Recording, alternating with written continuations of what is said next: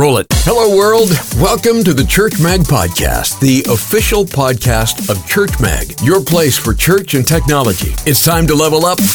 Welcome to another episode of the ChurchMag Podcast. Eric Dye here along with Jeremy Smith and Blessing Mbofu. And this episode, we're going to talk a little bit about uh, a tweet that Chris uh, Chris Wilson here at ChurchMag shared with uh, the group in the back channel on Slack from Dale White Junior And we'll have a link in the show notes um, with the podcast. And he tweeted, "COVID is a revealing what the church is about. Some churches say, how do we deliver an excellent product that people need every week? Other churches ask, how do we equip our people for loving their neighbors every week?" Now, this was, I, I thought was a great tweet. I think that this is so very profound, and as much as we like to talk about, you know, like vision and the purpose of the church, and it's so easy to kind of get wrapped up in the delivery, right? Um, well, you know, the, the sound, the...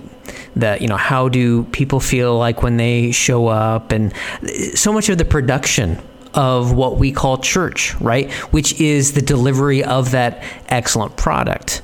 Um, and really what, you know, this is challenging what other churches are about, equipping people to go out into the world. So everyone comes into the church, they get equipped to then go out and love their neighbor, opposed to, you know, coming every Sunday and enjoying an excellent product, right?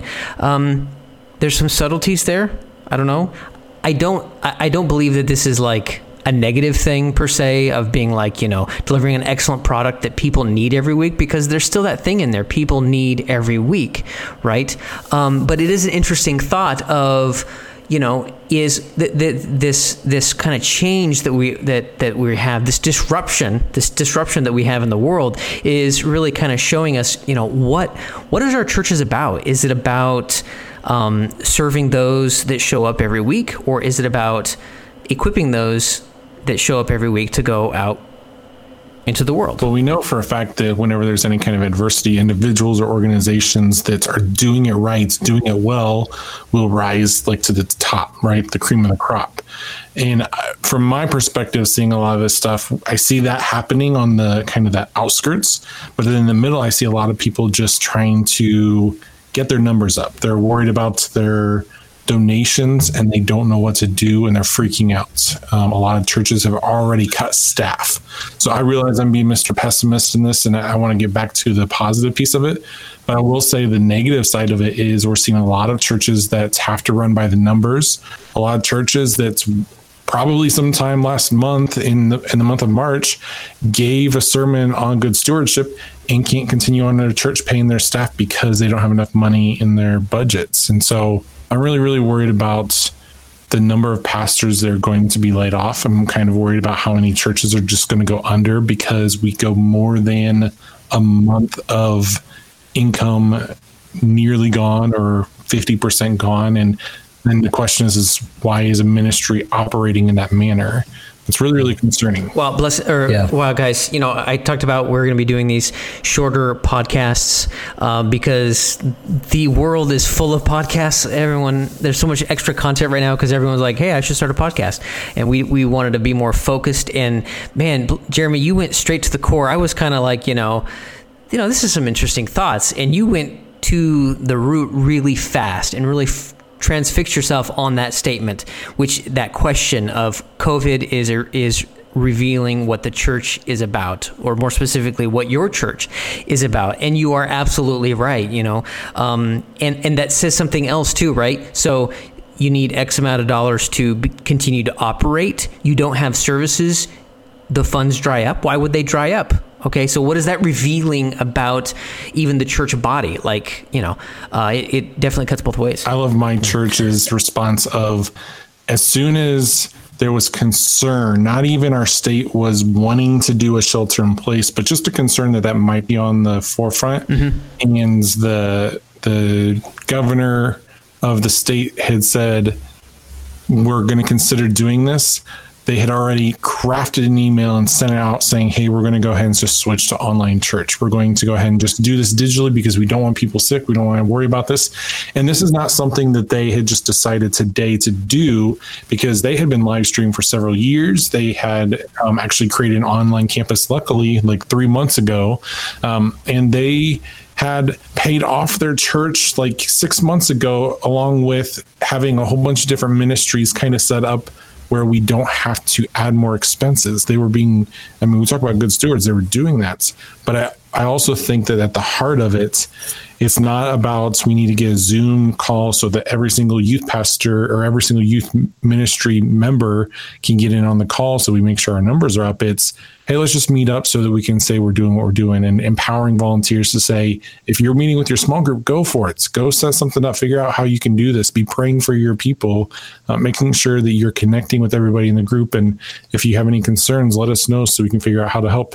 Like, there's not a single time where they're saying, hey, get into uh, Church Community Builder to make sure you track in how many times you're connecting with people. It's like, to make sure people are being taken care of, and we'll figure out some ministry opportunities. Absolutely. And this is at all levels, right? This is at at levels of government, community, church, businesses. It, it's very revealing to all organizations. And let's take it one more step closer, right?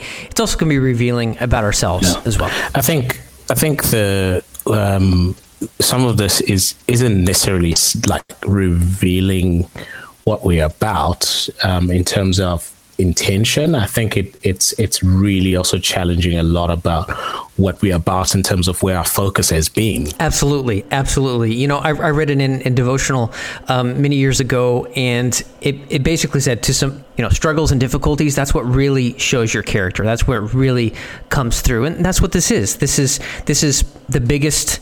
Um, Uh, biggest bad thing, lack of better words, uh, to hit the world in, in in in a century, right? And so we're gonna see what we're all made I of. I think we're gonna see quite a bit of that, and the more essential or less essential some of the things we focused on. I think that the the easier something is to drop, we probably didn't mm-hmm. need to do it, mm-hmm. uh, and and and we're going to. I think this is a great time for us to, I mean, it's a great time that causes us to reflect or forces mm-hmm. us to actually reflect what's actually, in essence, when we take everything away, um, you know, what is it that remains, or what is it that we actually prioritize or make of importance? And that in itself will be revealing, um, you know, it, we will, but, yeah.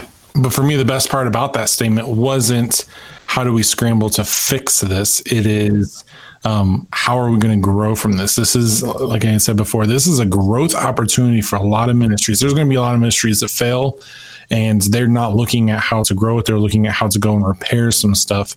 For the people that are actually looking to see how this can get things better, that's where it's going to be successful. It's not a matter of our face-to-face contacts are down. If the only way you can measure success is face-to-face contacts, you're in trouble. You're you're screwed, right? But if it's about mm. the gospel being shared, everybody's stuck in their home, wanting to listen, wanting so bored out of their mind that if you can show up and show them the gospel, not some fun game that you can make so that you at least have their attention for five minutes and their parents are off doing whatever they're wanting to do, laundry or sleep or whatever. But if you are sharing the gospel with them right now, when they have more, you have more of their attention than ever before, you're the ones that are going to be promoted in the kingdom. Who cares about the size of your church right now? You will be promoted in the kingdom because you're taking this opportunity to have Jesus be expressed to other people. And even more so, if you have all the people that are in your church that you've been training and trying to grow, now is a chance to put them to the test and to have them go and try things out. And the worst thing that could happen is, oh no, I screwed up and we don't know what we're doing. Who cares? Because everybody doesn't know what they're doing. But you have to set yourself up for success to be able to be here and to take this risk. If you'd like to join the fun, use the CMagCast hashtag. Email us directly at podcast at churchmag, or ask us a question that we might be able to answer on an upcoming podcast by visiting churchmag forward slash riddle me this. And be sure to subscribe to the ChurchMag podcast so you can receive an early release of the new show every Friday. The ChurchMag podcast is proudly hosted on buzzsprout dot com.